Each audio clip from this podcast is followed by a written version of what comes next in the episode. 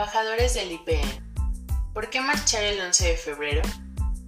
En 2021 la inflación y el incremento generalizado de los productos y servicios fue de 7.36%.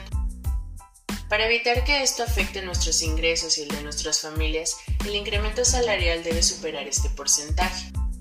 Además, se debe cumplir con el convenio de homologación salarial CEP, IPN, CEN. El incremento salarial en el IPN deberá ser igual al recibido por trabajadores de las universidades de la zona metropolitana y cumplir con lo expresado por parte de la Presidencia, que el aumento salarial de los trabajadores del Estado debe ser 3% arriba de la inflación, por lo que en el año 2022 el incremento salarial debe ser mínimo de un 10.5%. Además, hay varios temas pendientes a tratar, como son la cobertura de las plazas vacantes, la regularización del rango D en el tabulador horizontal, el programa de calidad y eficiencia, el programa de retiro digno y la eliminación del outsourcing. Desafortunadamente, a la mayoría de los representantes sindicales no les interesa la defensa de nuestro salario ni de nuestras prestaciones.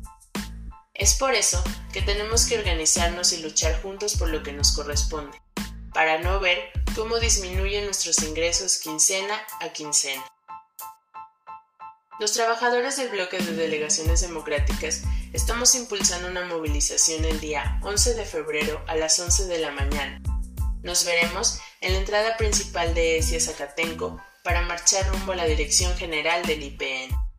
Recuerda, 11 de febrero a las 11 a.m. Te esperamos. Bloque de Delegaciones Democráticas. Venceremos.